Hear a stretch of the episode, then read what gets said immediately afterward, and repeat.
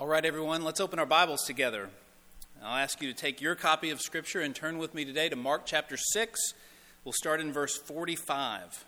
Mark chapter 6, verse 45.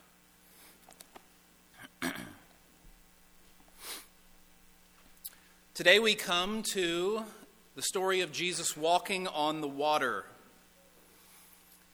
Now, I want you to remember, and we've seen this as we've gone through the book of Mark in the Gospels, you often have parallel accounts of the same event in multiple different Gospels. You'll have one event that you're reading, perhaps, say, in the book of Mark, and then in other Gospels, you'll have the same event recounted by a different author, perhaps from a different perspective, slightly, with slightly different details. As you read these other parallel accounts, you'll find other peculiar, particular details in those other accounts that aren't in perhaps the one you're reading. So, this story that we're reading today, you can also find in Matthew 14 and John 6, and I'd encourage you to look at those at some point, perhaps today. But in Matthew's account, we learn that Peter also walked on the water with Jesus. That Peter said to the Lord when he saw it was him, If it really is you, command me to come to you out on the water. And Jesus gave him the power in that moment to walk on the water as well.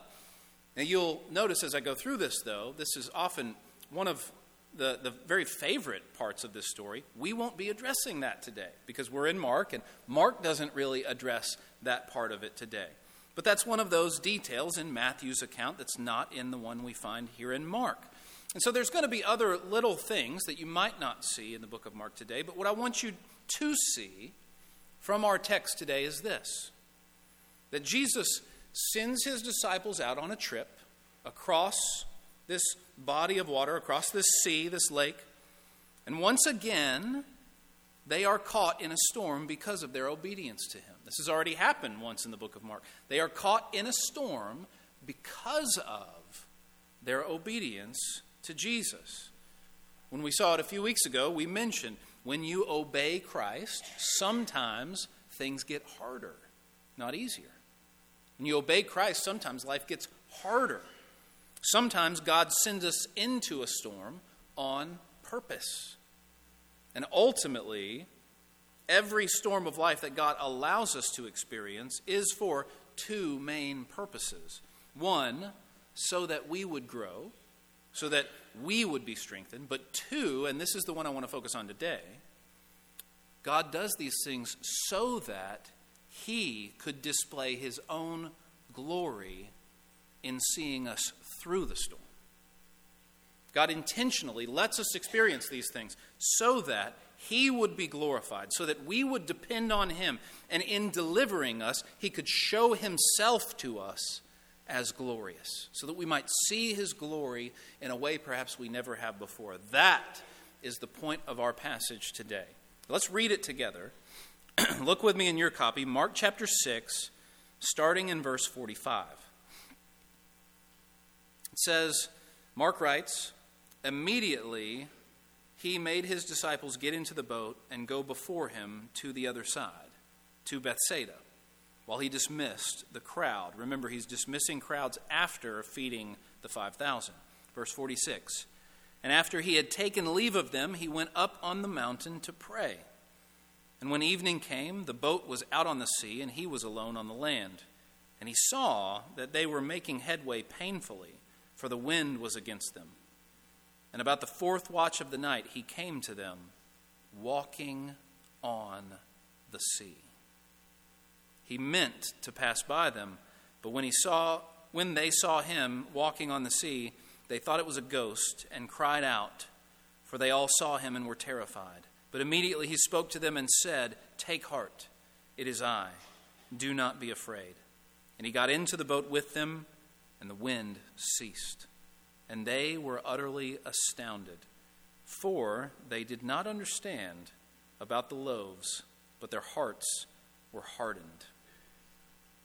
A few things I want to pull out of this passage today for us, three in particular. The first is this just as with the apostles, just as their journey took them there, the wind is against us. The wind is against us. Did you see that there in verse 48? that they were making headway painfully, for the wind was against them. We are the disciples here. We are the disciples. They are us. Jesus has sent us on a journey, on a mission, if you will. And if you have said yes to that journey, if you have obediently gone out as Jesus has sent you, you can be sure that for you as well, the wind will be against you. If you have gone out to serve Jesus, if you are walking with Him, the wind will be against you. In different ways, the winds of culture are against us, are they not? The winds of culture are against us, this culture that we live in. As you seek to stand for what this book actually says, you will find yourself going against the wind in today's culture, against the, the current, if you will, which means it's going to be hard. It is hard to swim against a strong current. It's not easy, it's not comfortable. That's where we find ourselves as believers in a culture where the wind, or the current, if you will, is against us. And it is our task to keep going, to keep going in that direction against the wind, against the current, where making headway is painful. It's painful to make headway in a culture like ours. If you want to stand for what God says in His Word, you will be called many names. You will be thought of as ignorant. You will be thought of as hateful.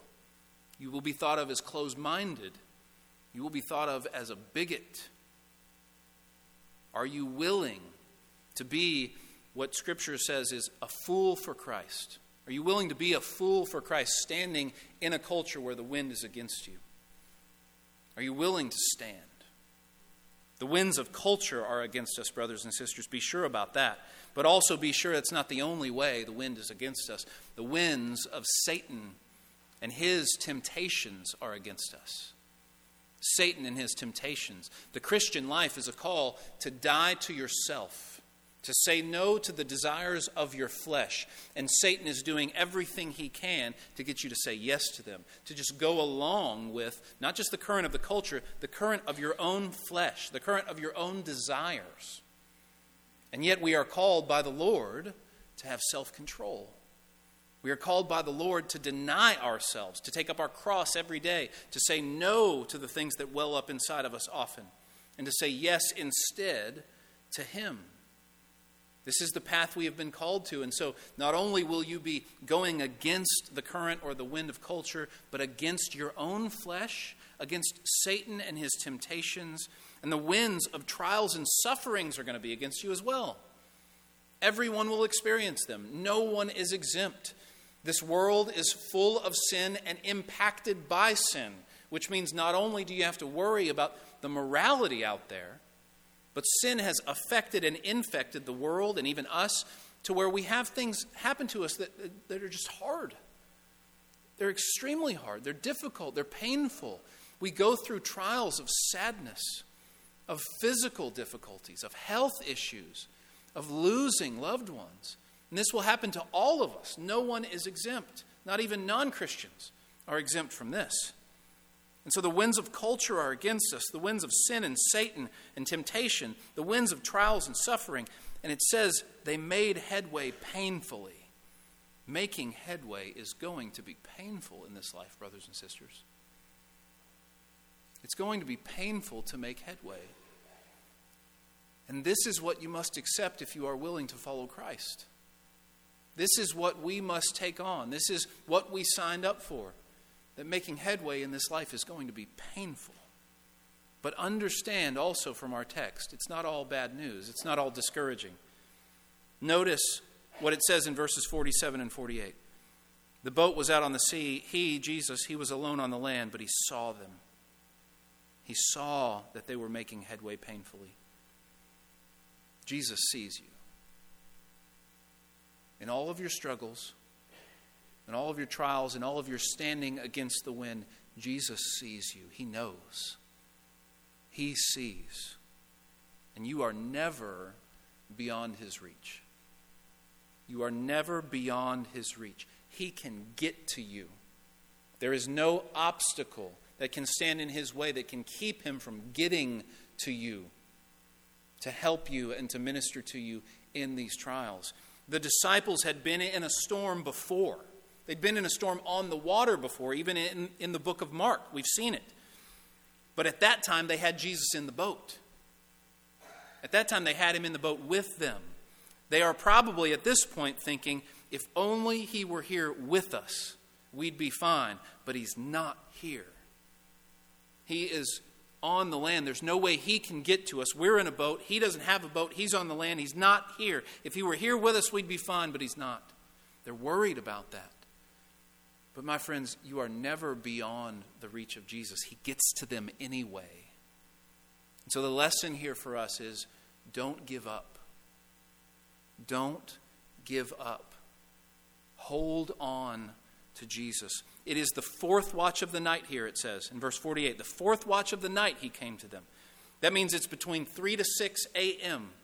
It's the time of, of morning when it's darkest, when human beings are the most tired. Not only that, but the disciples have been rowing and struggling against this storm all night long. In John's account, it says they had rowed for about three or four miles before Jesus came to them. Think about making headway painfully, rowing all night, three to four miles, and then that's when he comes. And so at this point, before he reaches them, they would have been exhausted, they would have been discouraged, and they would have felt like they couldn't do it anymore. They would have felt like giving up. They didn't have anything more to give. And just when it seems like they're going to give up and that help will never come, that's when Jesus shows up. That's when he shows up. And so the lesson for us is hold on to Jesus. Hold on to Jesus. He will show up. And there will be times when it seems like he's not going to. And when it seems like help will never come, when it seems darkest and most discouraging and you're most exhausted, hold on because he will show up. He will show up in amazing ways that you never expected. What are we doing right here, right now? Well, we've gathered together to worship God, but, but why together? Why do we have to do this together? Why do we have to go to church to worship God? Can't we worship God wherever we are? Can't we worship God individually? Of course we can. So why do we do it together? Because one of the things we're doing in church is we're helping one another hold on to Jesus. We come together and we realize wait a second, I felt like I was alone all week. I'm not alone.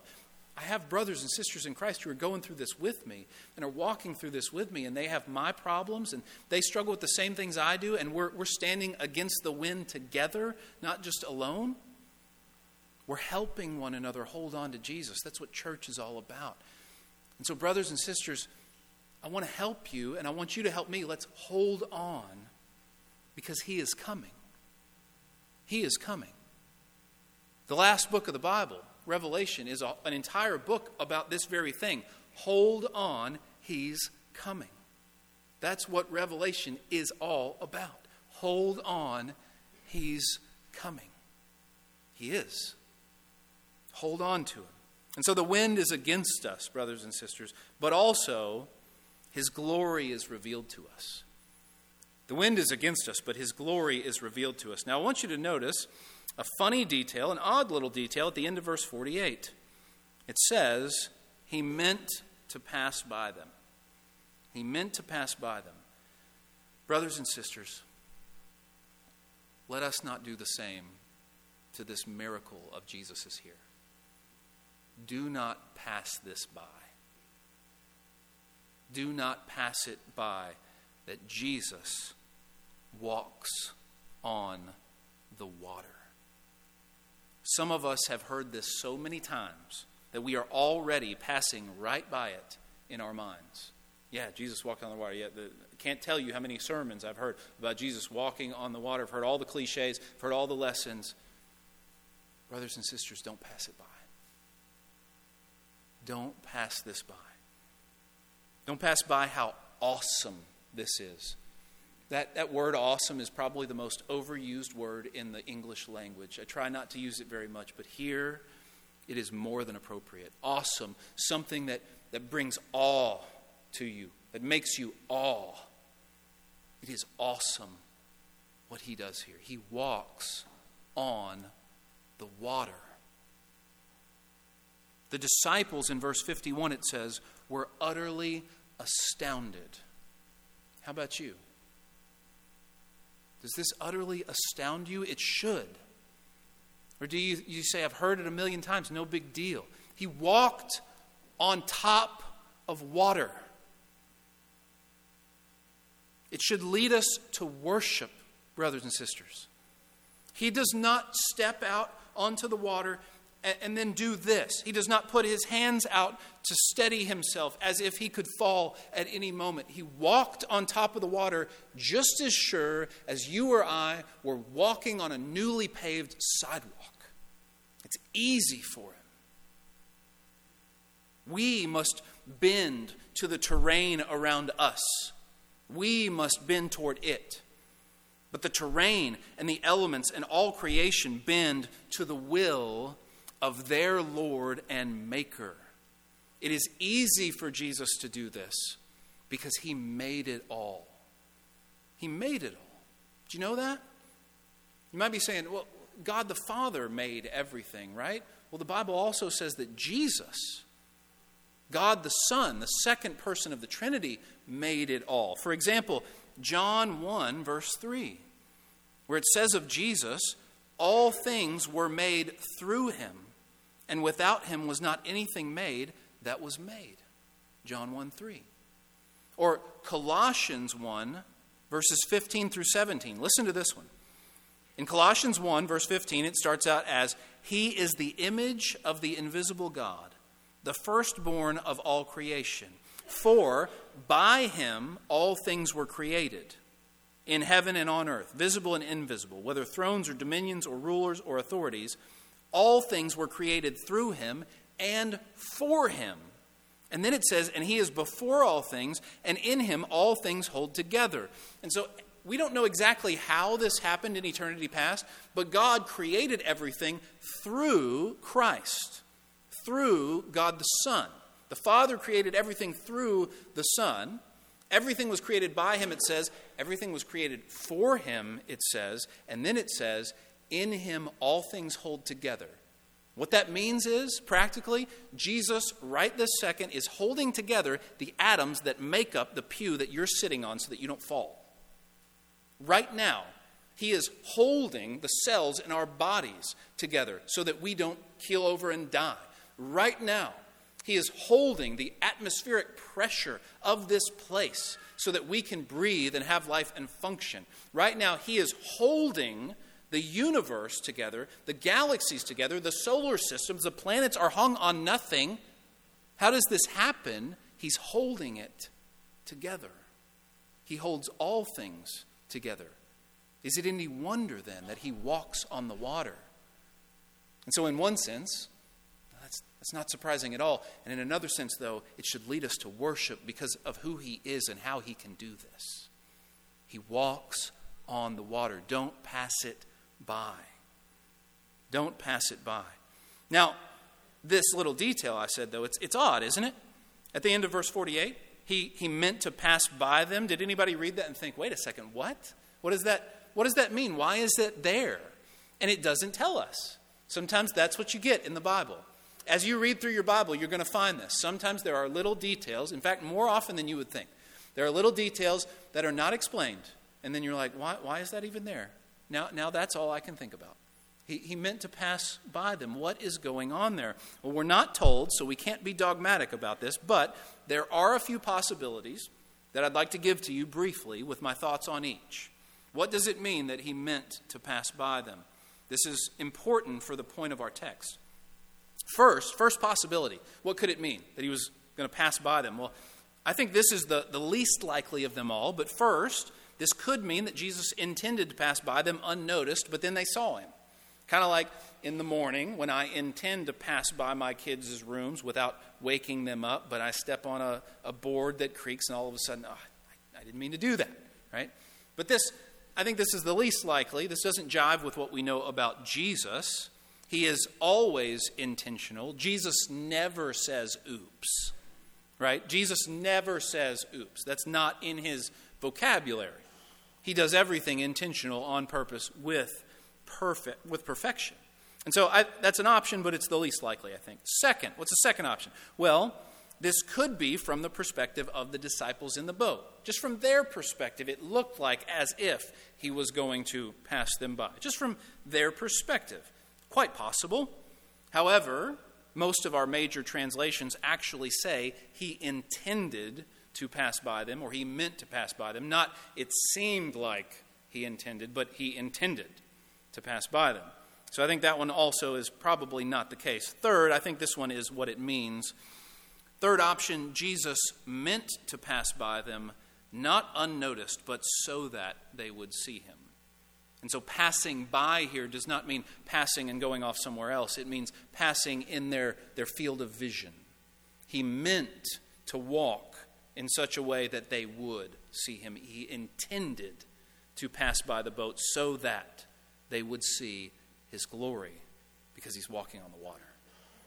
He meant to do this. He meant to come to them. He meant for them to see his glory and that he can walk on water. He means to do this. He means to show them his glory. Now, what does Jesus say when they think it's a ghost? Did you notice that? They, they were terrified. They thought it was a ghost. They cried out, but immediately, verse 50, verse 50, he spoke to them and said, Take heart, it is I. Now, the literal Greek there is ego eimi. And I know that means absolutely nothing to you, but here's what it, that means in English. Literal Greek, right here, it means I am. I am. Where have you heard that before? You remember Moses in the burning bush? You remember Moses asking God, You're sending me to, to the Israelites to, to free them, but what if they, they say, well, We don't know if God actually sent you? Which God sent you? What should I tell him your name is, God? And God gives Moses his name. Not the name that everybody else calls him, his self proclaimed name. And what is his name? He says, Moses, you tell him, I am has sent you. I am who I am.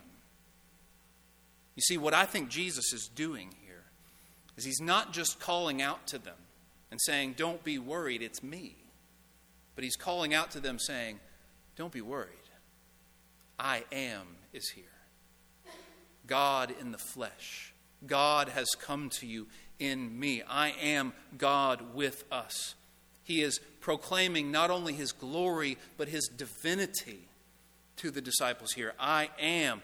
Remember that same man, Moses, after the ten plagues and after they got out of the land of Egypt, they went to Mount Sinai. Moses goes up on the mountain, and Moses eventually asks God, Please Show me your glory. And what does God do? He, he hides Moses in a cleft of the rock with his hand, and he says, Moses, I will what? I will pass by. He meant to pass by them. I will pass by. And then you will see. Now, Moses couldn't see God's full glory. God says, if you saw that, you'd die. But I will let you see my back. Or some translations say that the place where I just was is residual glory. I'll let you see that. I will pass by and show you my glory and proclaim my name. Proclaim my name to you. I think Jesus is intentionally hearkening back to Exodus and hearkening back to God with Moses and saying, God is here. Take heart, God is here. Think about what Jesus has just done. He feeds thousands of people wandering in the wilderness. Thousands of people. He just fed 5,000 in a desolate place. We've seen that before. God feeding thousands in a wilderness. And then he passes by his chosen servants here and proclaims his name. And so, his glory is revealed to us. But finally, I want you to see not only is the wind against us, not only is his glory revealed to us, but this morning the choice is before us. There's a choice before us. Look at verse 52. Another unique detail to this account. Verse 52 For they did not understand about the loaves, but their hearts were hardened. Actually, that, that comes right after when it says they were utterly astounded. Verse 51 they're utterly astounded, for. Why were they utterly astounded? They did not understand about the loaves. Their hearts were hardened. They did not understand what? What was it that they didn't understand? Well, the implication is, because they're astounded, the implication is they don't understand this man can do whatever he wants. They should have understood this man can do whatever he wants. He has all power. But their understanding, I want you to notice here, their understanding is not due to their lack of, of information. Their lack of understanding is due to their hardness of heart. Hardness of heart. The primary reason, brothers and sisters, why we don't understand Jesus, or why we do understand Jesus, the primary reason is hardness of heart. Think about it. This is all over Scripture. Understanding is not merely a matter of the brain, understanding is not merely a matter of intellectual grasp.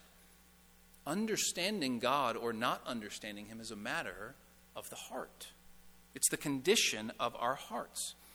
Think about it. Why would someone think that there is no God? Why would someone come to a conclusion there is no God? Is it because they have no proof? Is it because they don't have enough information? No, it's hardness of heart. Why in the world would someone think God is evil? Why in the world would anyone think that God is out to ruin our happiness? This God that we know, why would anyone think that? Is it due to lack of information? No, it's hardness of heart. Why in the world would anyone think the Bible is a dangerous book? The Bible that gives us life and truth.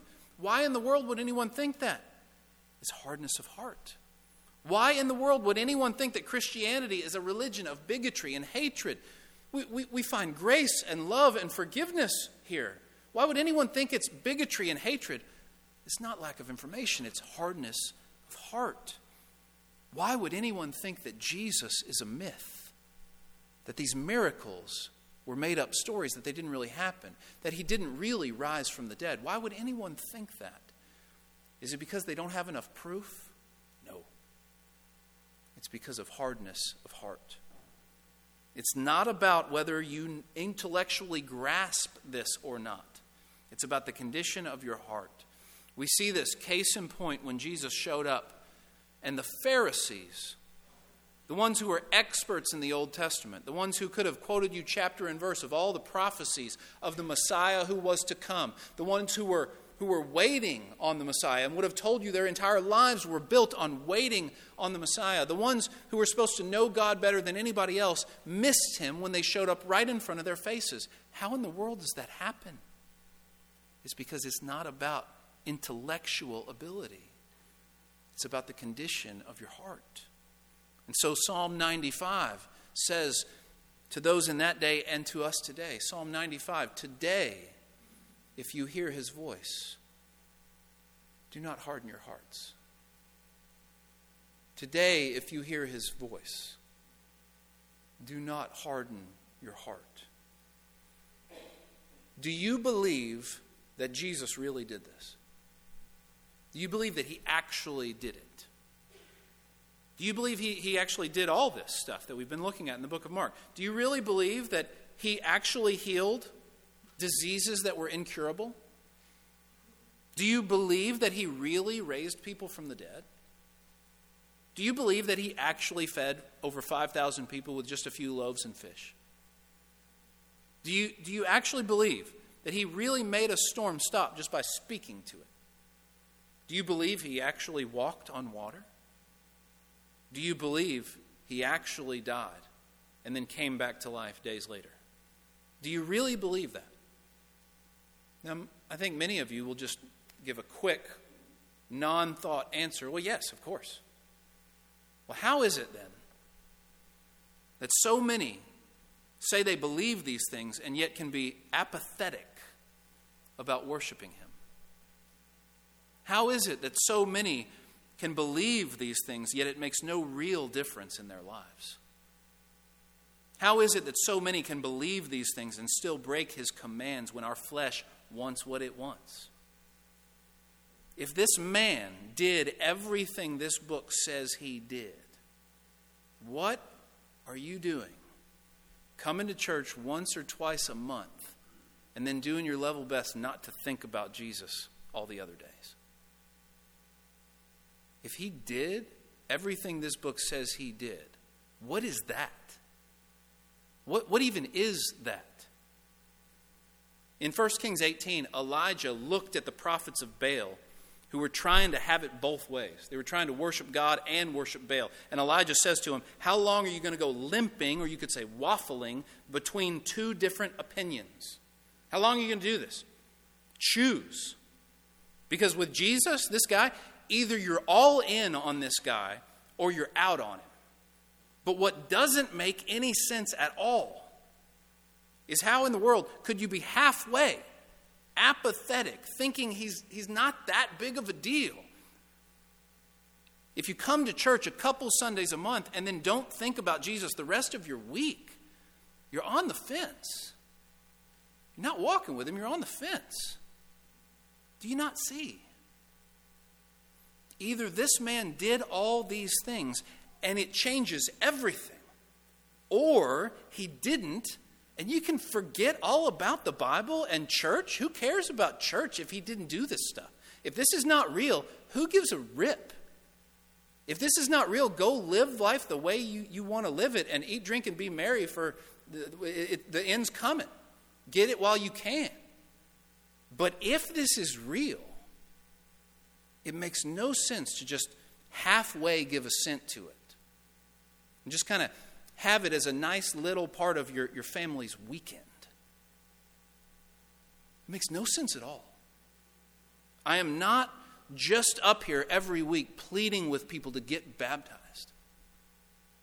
I'm asking some of y'all who have been baptized to consider whether or not you're actually saved.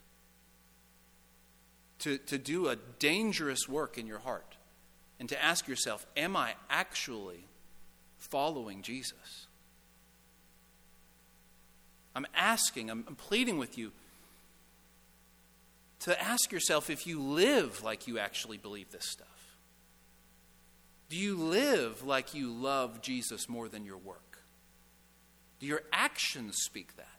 Do you live like you love Jesus more than your hobbies or your kids' sports or fill in the blank?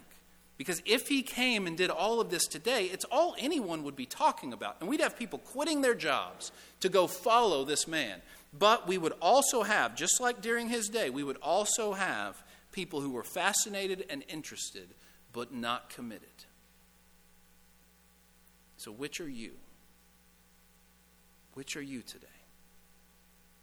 And I'm here to tell you if you feel like I've been on the fence this whole time. Like I'm just now coming to the realization like I yeah, I got baptized a long time ago, but I have just been on the fence.